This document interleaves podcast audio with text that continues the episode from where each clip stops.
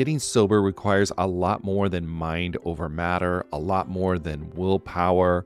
It's about leveraging the support around you. People in recovery typically need a mix of medical help, emotional support, and changes in lifestyle to manage their addiction, not just mental determination. As both a therapist and someone embracing the recovery lifestyle, there's one tool I always recommend to people needing extra accountability SoberLink. SoberLink is a high tech breath analyzer system designed to help you get and stay sober. And here's why I love it you'll test the same day every day, eliminating testing anxiety. Friends and family receive instant test results, helping you rebuild trust and preventing relapse. Accountability is a part of that, and it's something to really be embraced. Devices have built in facial recognition so your support circle knows you're testing, and tamper resistant sensors flag any attempts at trying to beat the system so your sobriety is never questioned. So let 2024 be your best year yet. Visit soberlink.com forward slash TAM to sign up and receive $50 off your device. That's soberlink.com forward slash TAM. And let accountability be your guide. Look, Bumble knows you're exhausted by dating. All the must not take yourself too seriously and 6 1 since that matters. And what do I even say other than hey? well, that's why they're introducing an all new Bumble with exciting features to make compatibility easier, starting the chat better, and dating safer. They've changed, so you don't have to. Download the new Bumble now.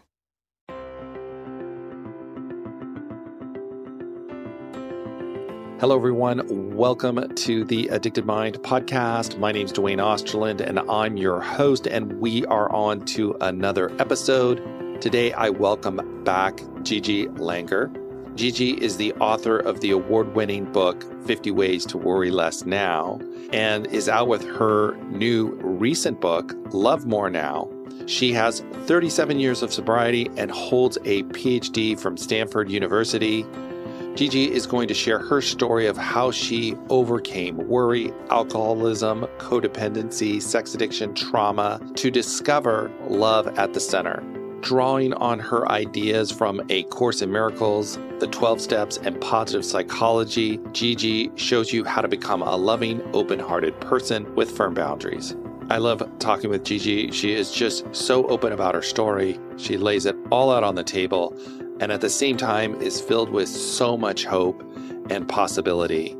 And you can see that with hard work on recovery, you can really create the life that you want that's meaningful to you and purposeful. And Gigi lays that all out. And I just love talking with Gigi and absorbing her positive energy. So I hope you enjoy this episode as well and get a lot out of it. And if you're enjoying the Addicted Mind podcast, please rate and review us in iTunes. That really does help the podcast get found. And I really do appreciate it. It means a lot for me to read those reviews and see that the Addicted Mind podcast is having a positive impact on so many people. And you can follow us on Instagram. Check us out at Addicted Mind Podcast. All right, everyone, let's start this episode. Well, welcome Gigi Langer. Thank you so much. We had some technical difficulties getting this podcast started, and I'm excited that we're here. I'm excited that you're back to the Addicted Mind podcast. You've been here before and talking about your last book, 50 Ways to Worry Less, now, and you have a recent book out, Love More Now. And so we're going to talk about those things. We're going to talk about your story. And I'm just excited that you stuck with me uh, through all the technical difficulties we had. For some reason, technology wasn't cooperating with us, but we're here now. So, Gigi, introduce yourself and, and let's jump in. Hi, I'm Gigi, and I am an author and a person in long term recovery. And I live here in Naples, Florida now, but I'm originally from the Midwest, Chicago, and the Detroit area.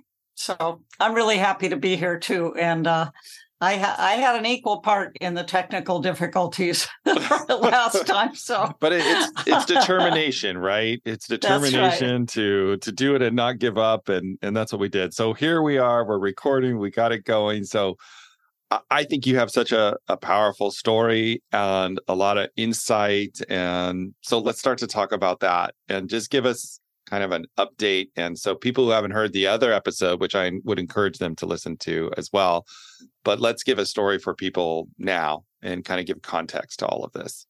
Okay, thank you. Well, I said I'm in long term sobriety, and you know, I really am so grateful that I haven't had a drink since January 11th, 1986. Wow. It was it was a rough road getting there, although I didn't lose as many things as many people do. My main consequence was serial divorces and relationship failure.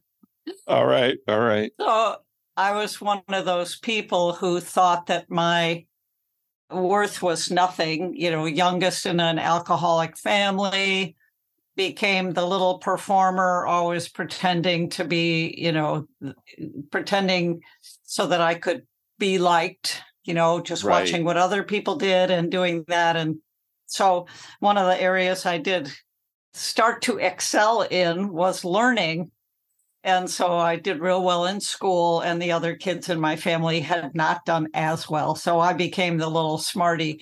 So my my worth, in a sense, became achieving in you know in school settings. Then I discovered boys. then my worth became the man or the boy.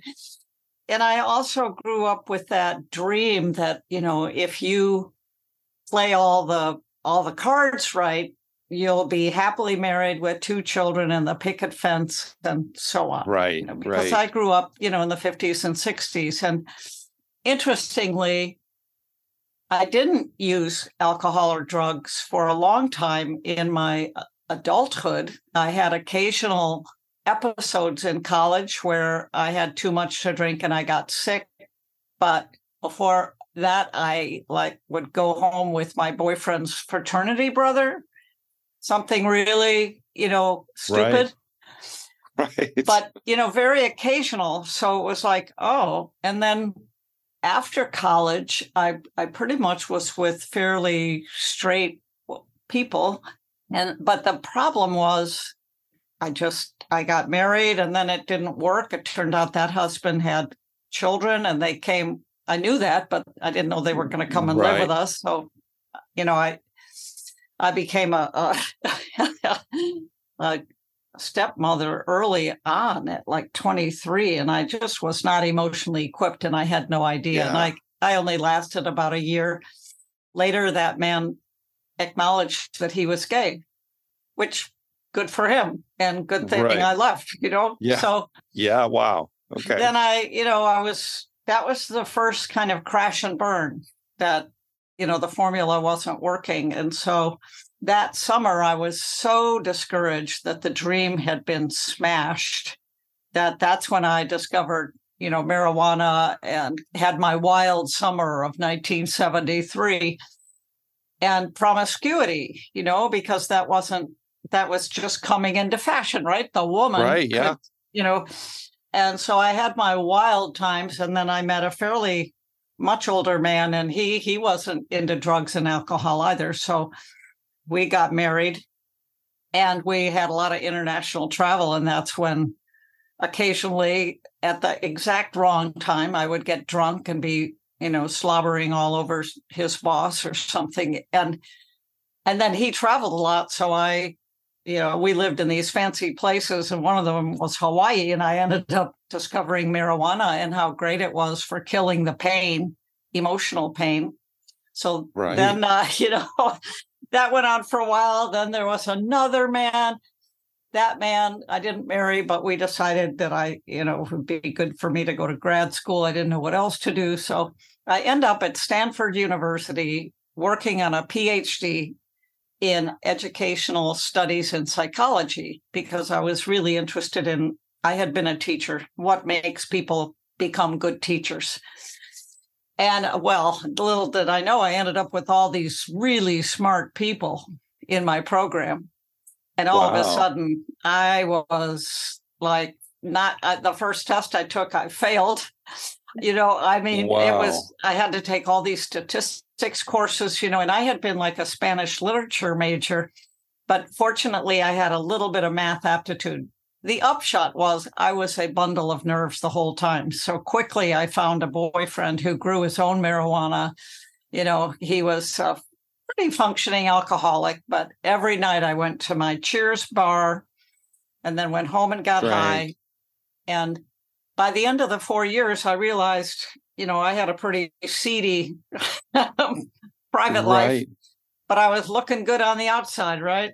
All these opportunities. Right. You're in Stanford University, you got yeah. all this, but at the same time, you're running away from all this underlying pain. From, like you were saying earlier, life was supposed to be this way. If you did X, Y, and Z, it was supposed to work out, and it doesn't, and it hasn't. And there's a lot of pain in just that existential crisis. Exactly. And having relationships fail, you know, I, I, I was the one who left usually because I was addicted to romantic love and I made the man my higher power. And so after I could pretend and sort of keep the love buzz going for about three or four years, you know, and then right. I'd get bored and leave and find the next one. So that happened at Stanford also. I met a guy from Michigan who was not much older than I was. All the other boyfriends, live ins, husbands had been quite a bit older. Mm-hmm. And came to Michigan, married him within six months, have no connections for marijuana. You know, he's a pretty straight guy, but he travels. So within nine months of marrying my third husband, I'm going out to bars, picking up men, going wow. home with them, smoking dope and driving home drunk and lying. Wow. This is this is when I said, hmm, there's something wrong with this picture and went running to a psychologist. Wow. And so you I, started to realize like, wait, wait a minute. I'm this this pattern is just repeating. I'm still miserable. I'm still, I would imagine, kind of maybe depressed and like kind of in a dark internal space, even though externally everything looks okay. But exactly. Yeah. Wow. I was I couldn't understand why I couldn't be happy, why I, you know, I just couldn't under I, it was everything was too scary. And also the stress because now I had a a position at a, a local university and I was trying to live up to this Stanford thing. You know, it was it was hell. And that went on for a couple of well, it had been going on for a couple of years. Then I went to see the psychologist, and then he said, "Well, you're in you're in the early stages of alcoholism." And I said, "Oh, that can't be too bad." And then he said, "In the early stages." Good. Yeah, he said, "Given your family history and everything," he said, "Why don't you try having two drinks, no more, no less." And so I did that experiment. I stayed in therapy with him. I did that experiment for six months. And what I discovered was sometimes I'd have the first drink and then the second and the third and the fourth and close down the bar and go home with some stranger. And other times I'd have one or two drinks and stop. And I never could predict which it would be. And so I came to the conclusion that if I put one drink in my body, I mean, the last one was really awful. My husband wasn't even out of town. I called and lied to him you know, took off my wedding ring, hid it somewhere, couldn't remember where it was. All this, you know, wow. all these lies, all this, and it just hit me. This is just going to go on and on and on. And I, if I put one drink in my body, I can't trust myself to take good care of myself or anybody else. And interestingly, he'd been going to Al Anon because he knew about the disease and he was a counselor also. And one night he said to me, What if this was your last drink? And I thought, hmm. and for some reason I I was open. And the next day he went to an Al Anon meeting and I went to the AA meeting next door. So January wow. 1986, full of older men smoking, lots of smoke. And I was one of the few women there, if any, and I walked in and I totally related. I totally related because the common theme was none of us could control what we did if we put alcohol in our bodies. And we had already had a ton of bad consequences, and it was only going to get worse. It became very clear to me. Wow. So you started to really see like this is a real problem. And once you saw these other people, you maybe realized you weren't quite alone in all of this and kind of reflect back to you like these people have the same problem I have. And here exactly. I am. I'm addicted to alcohol. I'm addicted to love. I'm addicted to sex. I'm just escaping and avoiding all of my pain. And I don't even, in a way, realize it, I guess, until I think moment. you're right. Yeah. That gift of desperation. Yeah. And I'm so grateful that, you know, I, I listened.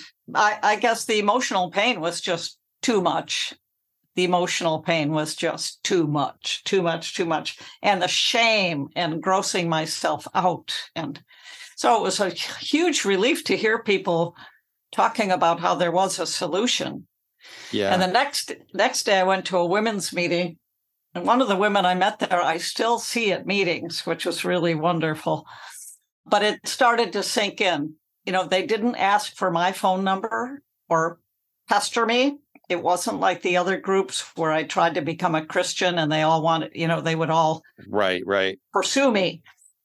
So it was, I don't know, it just it worked for me. And at that point, the 12 steps, you know, was the only game in town. So took me six months of meetings three times a week. Plus I was in therapy once a week to believe that I could ask someone to be my sponsor and spend that time and care with me. Wow. And I, actually know that you may be worthy of that and to be that vulnerable, it kind of really shows how what a wound that you you had. That Right. Yeah. And everybody says get a sponsor and you know, I was very comfortable around men. I did skied with men, I played tennis with men, you know, I knew how to kind of play the game with men, but with women, I I never had a close female friend except to get high and go take photographs or you know get high and go out. I never really yeah. had an honest relationship with other women. And it was daunting because I didn't know how to relate to other women until I hung around with therapy and meetings enough to say, "Oh, I can be honest." And then I heard them all talking about, well, I called my sponsor and it was so great. She was so helpful to me and blah, blah. And I all of a sudden realized I'd like to have a sponsor. You know? Right. But mm-hmm. I, I think what you're talking about is so common for a lot of people. It's interesting how we can maybe relate to one sex or the other in some other way but then you know that vulnerability like like you said you didn't know how to play the game with other women. You knew how to play the game with men or manipulate them or use sex to manipulate them. But with women, you couldn't do that. So you're kind of stuck. You you had to find a way to be yourself, and yet maybe that wasn't comfortable at the time. Right. So it took six months before yeah. I asked someone to be my sponsor, and we'll talk about a spiritual path later. But I it turned out that this I had a very powerful mentor in grad school who was one of the most together people I'd ever met. And I ended up working for her, and her name was Jane. And one day, you know, she'd call me at night and ask questions, you know, are we doing this? Sort of about the business we were doing. And she would catch me at times when I was drunk or high, but, but she never said anything. And then one day she looked me in the eye and she said, There's you're so talented, attractive, but there's a piece in there that's just a little. And all of a sudden, I realized this was way before I ever moved to Michigan or got sober. I realized, oh my God, I'm broken and someone sees it. Oh, I wow. thought no one was seeing it. Then later, when I moved to Michigan, it turns out she had been an early person in the study and the release of A Course in Miracles, which is a spiritual book. And she sent me this condensed copy of it in those years when I was in Michigan struggling. I she didn't know. But then I got the audio tape and I started listening to and from work while I was still engaging in all this nasty behavior. And I really credit that that book, Love is Letting Go of Fear, I think it was called, to kind of opening a crack in my armor and to yeah. her. And yeah. what's interesting is when I got into recovery, and the woman that I asked to be my sponsor, she also studied A Course in Miracles. Wow. Yeah. And it had only been released for a little over maybe 10 years, if that. Right. So it wasn't a big common thing, you know, but that's how these but little miracles. Came, yeah, it kind of came together and, and, you know, the universe kind of uh, helping you along in a way exactly. through that that process. Wow. And amazing that one person. I, I think sometimes we don't realize how what an impact we can have on others just offering a little bit of hope even when the person's maybe not ready to receive it but it stays there for a long time i i love that. What an what an amazing person. What a gift she gave you. She really did. Yes i love her deeply and i stayed in contact with her so it's been she's no longer with us on this earth but She's but she knew heart. your story and she she was able to hear your story and hear you. Oh yeah we stayed in contact. We went actually together to the a course in miracles has a related program called attitudinal healing that a psychologist psychiatrist i think he was jerry jampolsky that was the book that i got was by him because it's a very simplified version of a course in miracles and he was applying those principles with young people who are facing death and dying and their families and using those principles. So Jane and I went to the training in California to become facilitators for those attitudinal healing groups, which are all over the world, by the way. And recently in my blog, I've been summarizing their 12 principles. So wow. it's a yeah, so, it was meant to be. yeah. So let's talk a little bit about moving from this space, you know, the space that you were in where it's kind of very, very dark to the space you are now, this this in between. And I know there's a lot there, you know, it doesn't happen yeah. overnight, but I think it, it's important for people maybe who are struggling to kind of realize like this is a journey, a, a process. And I would love to kind of get those in between steps sure to, to talk sure. about them and then get to the point where you're writing your own book helping people so let's let's go on that journey a little bit okay well the 12 steps was the only show in town uh, i still was in therapy so i stayed in my third marriage for a year just like people suggested we every other time, every relationship I left, I took my saddle because I was into horses and my skis, and I left without any preparation. So this time it's like I'm in recovery, I'm in therapy. We're not going to run. We're going to stay right. and do a group, you know, uh, group therapy and so on. It turned out in the end we did divorce, but I felt like it was done in an honorable way yeah in healthy. terms of my own integrity i lived alone for the first time ever about my own little house and and i started having female friends my sponsor we she had home meetings so we would go to a different woman's i mean i went to the regular scheduled meetings but we also had this group that met once a month at a different woman's house and we would have our chit chat and order a pizza and then have a meeting and then have dessert and coffee. So that group started meeting in 1987 and wow. we're still meeting every month, but now we're on Zoom. Oh, that's so, amazing. What bond what bonds? What bonds well, you make? Yes. And I, you know, that is what we don't have in the beginning. We only have these fake relationships where we're pretending to be somebody and terrified that if people knew who we really were, they'd run away. Yeah. And so for me, a lot of the growth in the program came from having women around me who liked me exactly as I was, with whom I could share my difficulties. I could hear them, and they were farther down the road than I was. They didn't push any kind of spiritual anything with me except that I needed a power bigger than my own fear and self-destructive habits, you know, which I could buy, you know. yeah, yeah. But one of the things I wrote about in Worry Less Now, the first one was the the layers of healing. So the journey, I think, is trusting. And when we say the third step prayer, that, you know, there's a power greater than ourselves, and that, well, the second, that it can restore us to sanity, and that I'm going to, you know, trust the care of this power to, and I, some people think of it as a contract. Like when we do the third step, I decide that my journey in recovery is going to be directed by this caring, loving force, this higher power. And I say that because I think some people are afraid if I get sober and I know all this stuff underneath is sitting there, this gunk and this shame. And if I tear the band aid off, it's going to come rushing out and overwhelm me and I'll go crazy or I'll discover that I have been crazy the whole time. I think that's a fear that keeps a lot of us away from therapy and recovery. Yeah, absolutely.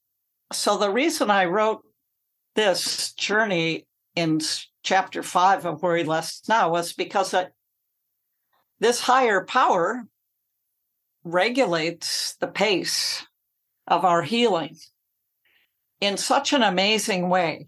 I mean, at first, just getting sober is a is a huge thing, right? So that was layer one, looking at my making a man my higher power, looking at my perfectionism and you know relying on my achievements to give me a feeling of worth.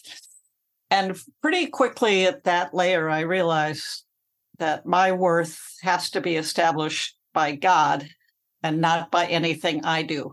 And I started to warm up to the use of the word God. I wasn't crazy about it, but when they said it was a group of drunks or good orderly direction and they weren't forcing me to define it, I was okay.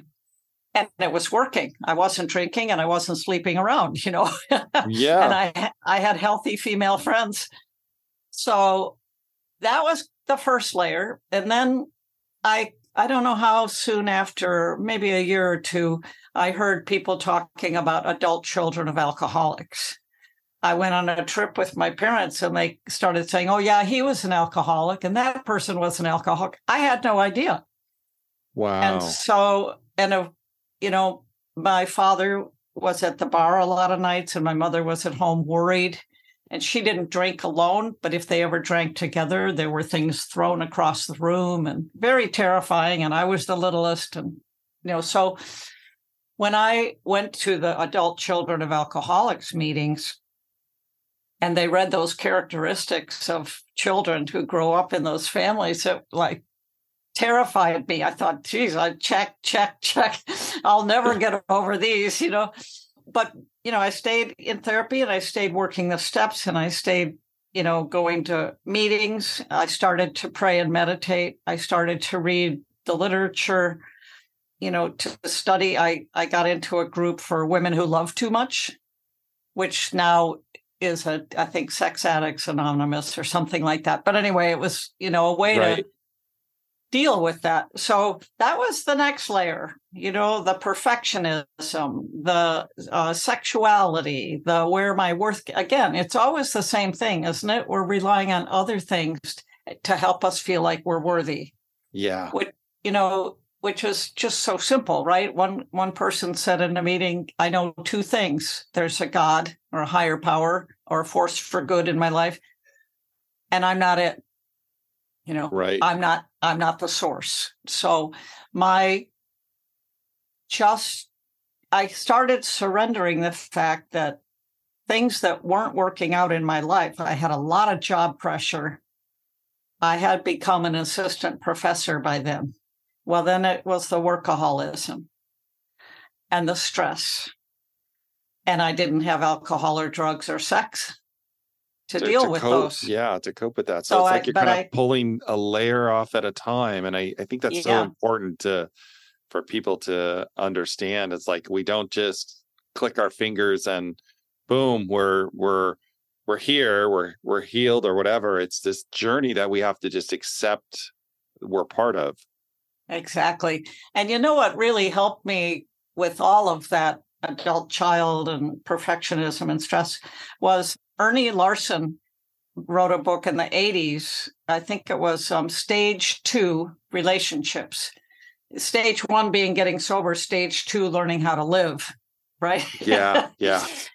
and he laid out these, and I, I put these in this latest book because I think they're so valuable. These patterns that we've learned to cope. You know, one of mine, of course, was the perfectionism and the all those coping strategies that were just not working. Workaholism, people pleasing, didn't know how yep. to say no no to my boss. Yeah.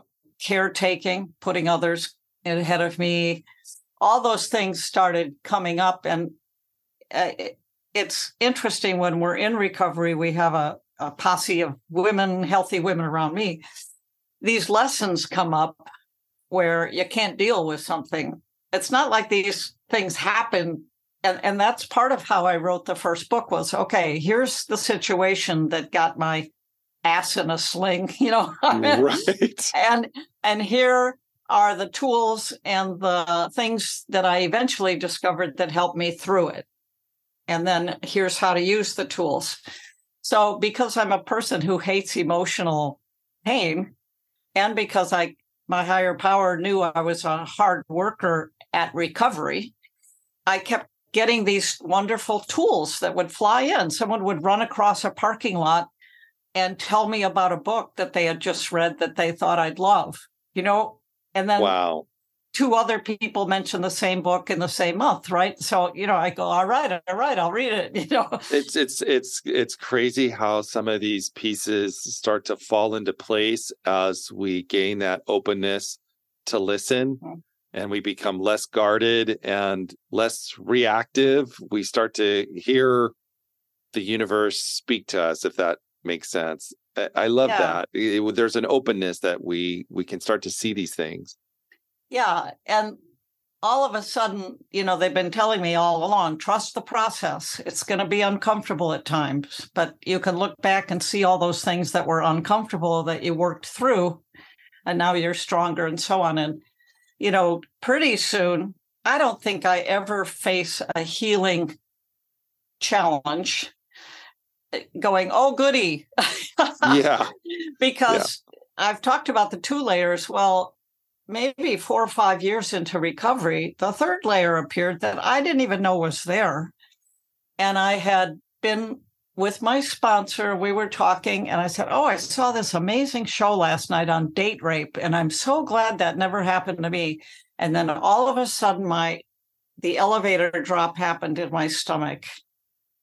And I thought, oh my God, something did happen.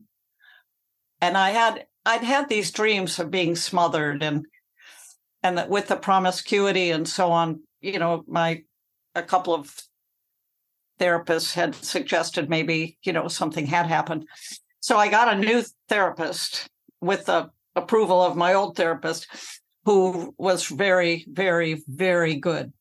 And she walked me through the whole healing process. And she had a group of women who'd been you know, sexually touched, abused, whatever. And and we went through a lot of healing. So I did discover that my father still at that time was hugging my sisters and me. I'm the youngest of three sisters, and I have an oldest brother too. And the way he would hug us, which no one ever thought anything about, he'd put his hand on the side of our breast, like his thumb and cop a little feel. And wow. my sisters would oh. say, Oh, isn't that cute? Isn't that funny? Because, you know, he was, you know, in that family sculpting thing you do, he was like the center and he was the charismatic, loving, funny one. And everybody loved him. And mom loved, you know, so he was always perfect. So then I started waking up. Well, shit, no wonder I'd been divorced all these times. No wonder I was sexually right. And it wasn't just that, but there were other memories of, you know, waking up with but... a hand on my breast and stuff like that. So she led me through a beautiful, beautiful healing. And there was so you, as you went through this process, you were able to start to see this abuse that that happened to you. You were open enough to be able to to say, you know, this this wasn't right, and this did not feel good for me. This was a, a violation of of myself. Not at first. Well, not at, at first. First, yeah. I mean, this is where trusting the process, when we have a new healing frontier come up, and I, I really believe that we, the whole journey is about removing the barriers. And this is more what the second book is about removing the barriers that have closed our hearts and made us closed hearted, afraid, grasping, unable to give and receive love.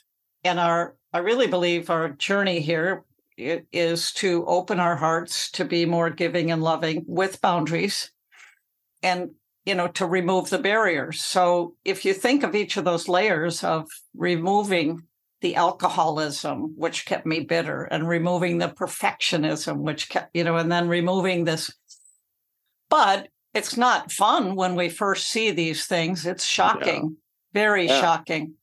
And that was a really hard, hard thing. One of the books about sexual touching and so on suggested, and this was really helpful, that I did not have to discover the exact moment or event or who or what or why which is what a lot of people want to do because somehow, you know, that analytic minds, if we can figure it out, we can fix it. Well, we can never go back, right? Right. So the approach that we had was to heal all the feelings around it, you know. So I wrote the and rage I finally got in touch with my anger about lacking power, right? Yeah. People walking all over me. And I wrote the angry letter that I never mailed to my father and let it rip. And I read it with my group, you know, and we did. And finally, and this was one of the hardest things I ever did. Thank God my father was still alive. I went home for Thanksgiving. I had written him ahead of time and asked if I could have some of his time. And I, we got in a room alone. I left the door open And I said, you know, when you hug me and touch me in that way, it makes me really uncomfortable and I'd like you to stop. And he said, oh, okay. And he never did it again. Wow. So it wasn't about some cataclysmic thing about blaming them and that was it's not where the healing came. The healing came in me claiming the power to set yeah. the boundary. You took your power back. Yeah. Yeah, it was. And, you know, you wouldn't think that would be a hard thing to do, but boy, that's a tough thing. And then, oh, yeah. Yeah. And then we learned to say no in other cases, like when my boss at work was having me take on extra responsibilities. You know, I finally kind of walked that, worked that through with my steps and my sponsor, my therapist, and then said, you know, here's what I would like in compensation time for doing this extra work you know, I was able to do that, claim my power. Wow. So, what what yeah. what a journey that you've been through to, you know, you know, from getting sober to learning how to live, to let go of perfectionism like you said and then learning how to live and have your power and own your your life and be in the driver's seat in a way becoming now you're in the driver's seat of your life and that's a good place to be. Exactly. And here's what happened with relationships I stayed out of a relationship for my first year. Uh, my husband and I got a divorce very easy. Shortly after that, oh, I hurt my back. There was a lot of physical pain in my early sobriety. And I think that helped me surrender because I could do nothing about it. But right. Anyway, I'd hurt my back. I went to a meeting. This man offered me his chair. And then a bunch of us went out for coffee afterwards. And I really thought this guy was nice. So I gave him my phone number. And then for the first time in my life, I went really slowly. I stayed hanging in with my girlfriends. I kept up my program. I kept up my therapy. I only allowed myself to see him twice a week because with my former addiction, I would crawl in the man's back pocket and live my life from there, right? Yeah. Make him the higher power. And I didn't do any of those things. I was terrified because I felt myself falling in love with this man and I had such a horrible track record. But with all the healing and the therapy, we did get married and we've been married for 33 years, I think. Wow. That is awesome. And I don't know if my higher power said, well, here's a woman who really needs a man who's kind of solid and easy to live with. And he he's a wonderful guy. And I'm very, very happily married and happy with him. So the story has, you know, for those who are looking for the relationship miracles, they, they do can happen. happen. Yeah. Yeah. With a lot of Yeah. work, like what you said though, but you invested in this and you worked on this and it didn't just happen. I mean, part of it is you creating the space for it to happen. I, I think Right. and, and and knowing that like if we want to live a good life that's good for us, it's work. It's hard. It's it's challenging. It's effort, but there's a roadmap. There's a direction. Yes. There's tools out there, which kind of gets me to your books and writing your books and putting them out there. Let's let's talk about that a, a little bit. We're getting close on our time here, so let's Okay. talk about your books and and then you know go from there. Yeah. Well, there's one overall generalization I think we can make, at least from my life. When the shit's hitting the fan and things aren't going the way we want, or we're feeling awful, instead of trying to fix that thing that's the quote unquote source of our discomfort, we need to put our attention on working our program. So, up the meetings, up the prayer and meditation, look at which steps are relevant and work them, pray and meditate, service. And when we put the effort in there, these other things get taken care of. Yes, absolutely. Is that counterintuitive or what? I mean, that's totally counterintuitive. Yeah. So that's why the first book was these tools, because I had been able to discover so many tools, some of which are from the program, but most of them are not. I learned them in therapy or they came along, you know, right out of the blue. So, but there are 50 of them. So each one is what I think is a way of removing the blockages to love, opening our hearts. And I came to think of that more and more, or streaming love into our ourselves, loving power, to dissolve the blockages. So, you know, most of the tools, there's energy tools, a tapping, Reiki, there's cognitive tools with the reframing and so on, and affirmations. There's a lot about that. So, but it's all about changing our mind, right? Flowing Yeah. good stuff into our minds to crowd out the negative stuff. And so that's why I did the 50 tools because I thought a lot of people don't have access to them. A lot of therapists are using 50 ways to worry less now because it has very specific directions for a lot of tools. So you don't have to take your time in the office to explain it to the client. It's just Yeah, look on page, you know. it's very practical, which I really like. It's like this is action you can take now, right? Yeah. This is something Yeah. you can do right now. yeah. yeah. And you can find the things that work for you to to to be able to change your life. Exactly. And that in itself is empowering. Yeah. I am not a victim here. I, I can go, I can do this, I can listen to a podcast, I can pray, I can, you know, there's a million tools. Then the reason the Love More came, I had just been writing a lot of blogs and other writing for my marketing, the first book, right? right. Yeah. and I started seeing that opening our hearts was really a great metaphor for healing, spiritual, personal, emotional healing.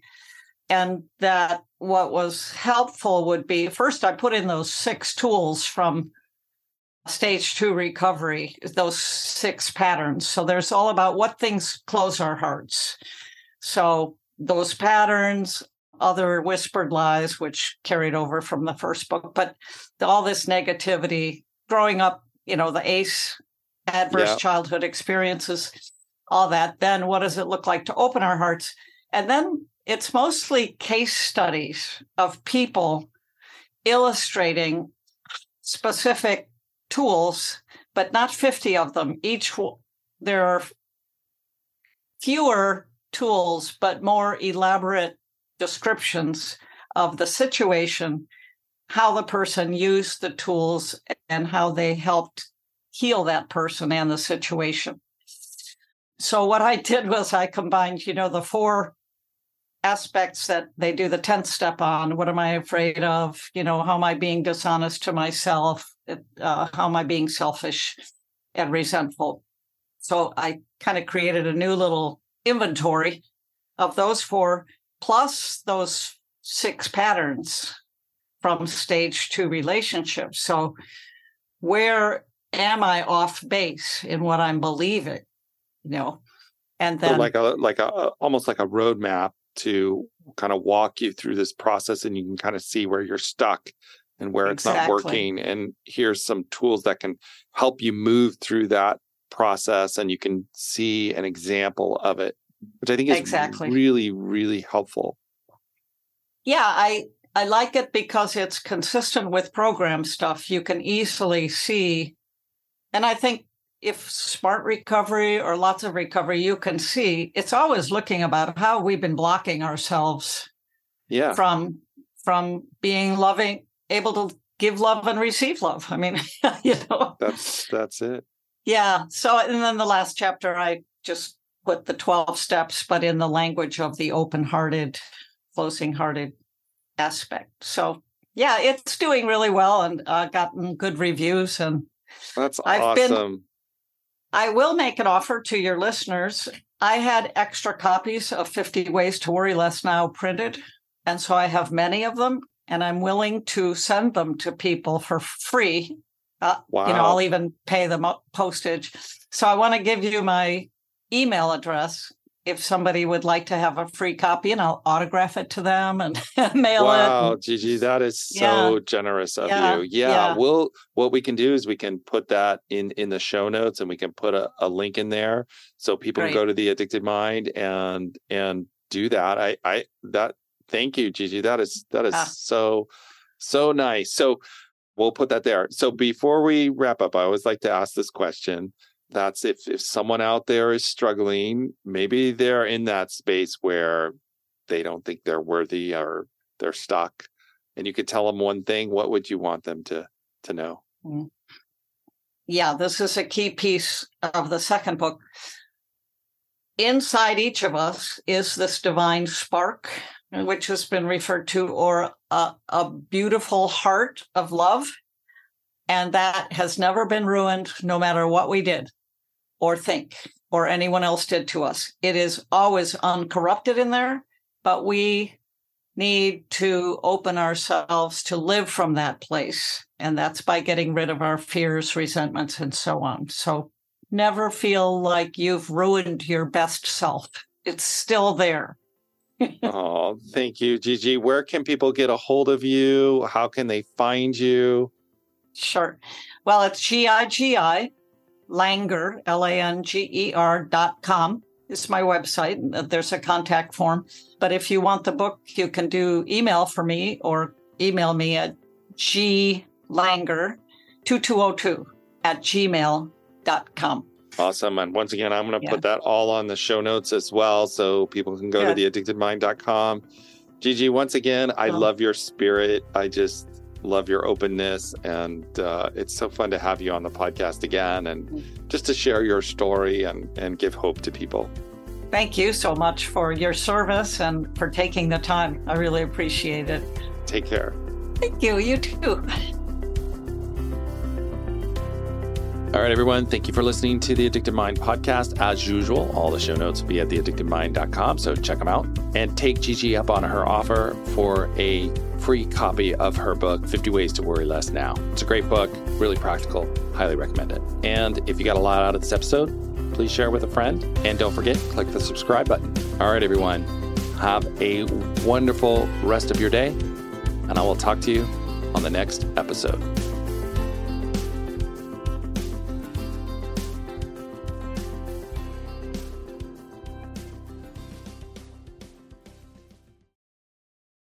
It's easy to blame ourselves for our struggles with alcohol. We see people around us being able to control their drinking without any consequences, yet no matter what we try, we can't seem to figure it out for ourselves. My name is Gillian Tietz, and I am the host of the Sober Powered podcast, where I use my biochemistry background to explain the latest research in addiction and help you understand both why you drink the way you do and how to develop the skills and mindset you need to find freedom from alcohol. I discuss topics like why we think about our drinking 24 7, why we have no off switch, and why we crave alcohol. If you're struggling with your drinking or you know someone who is, then I hope that you will check out the Sober Powered podcast. New episodes every Friday. See you there.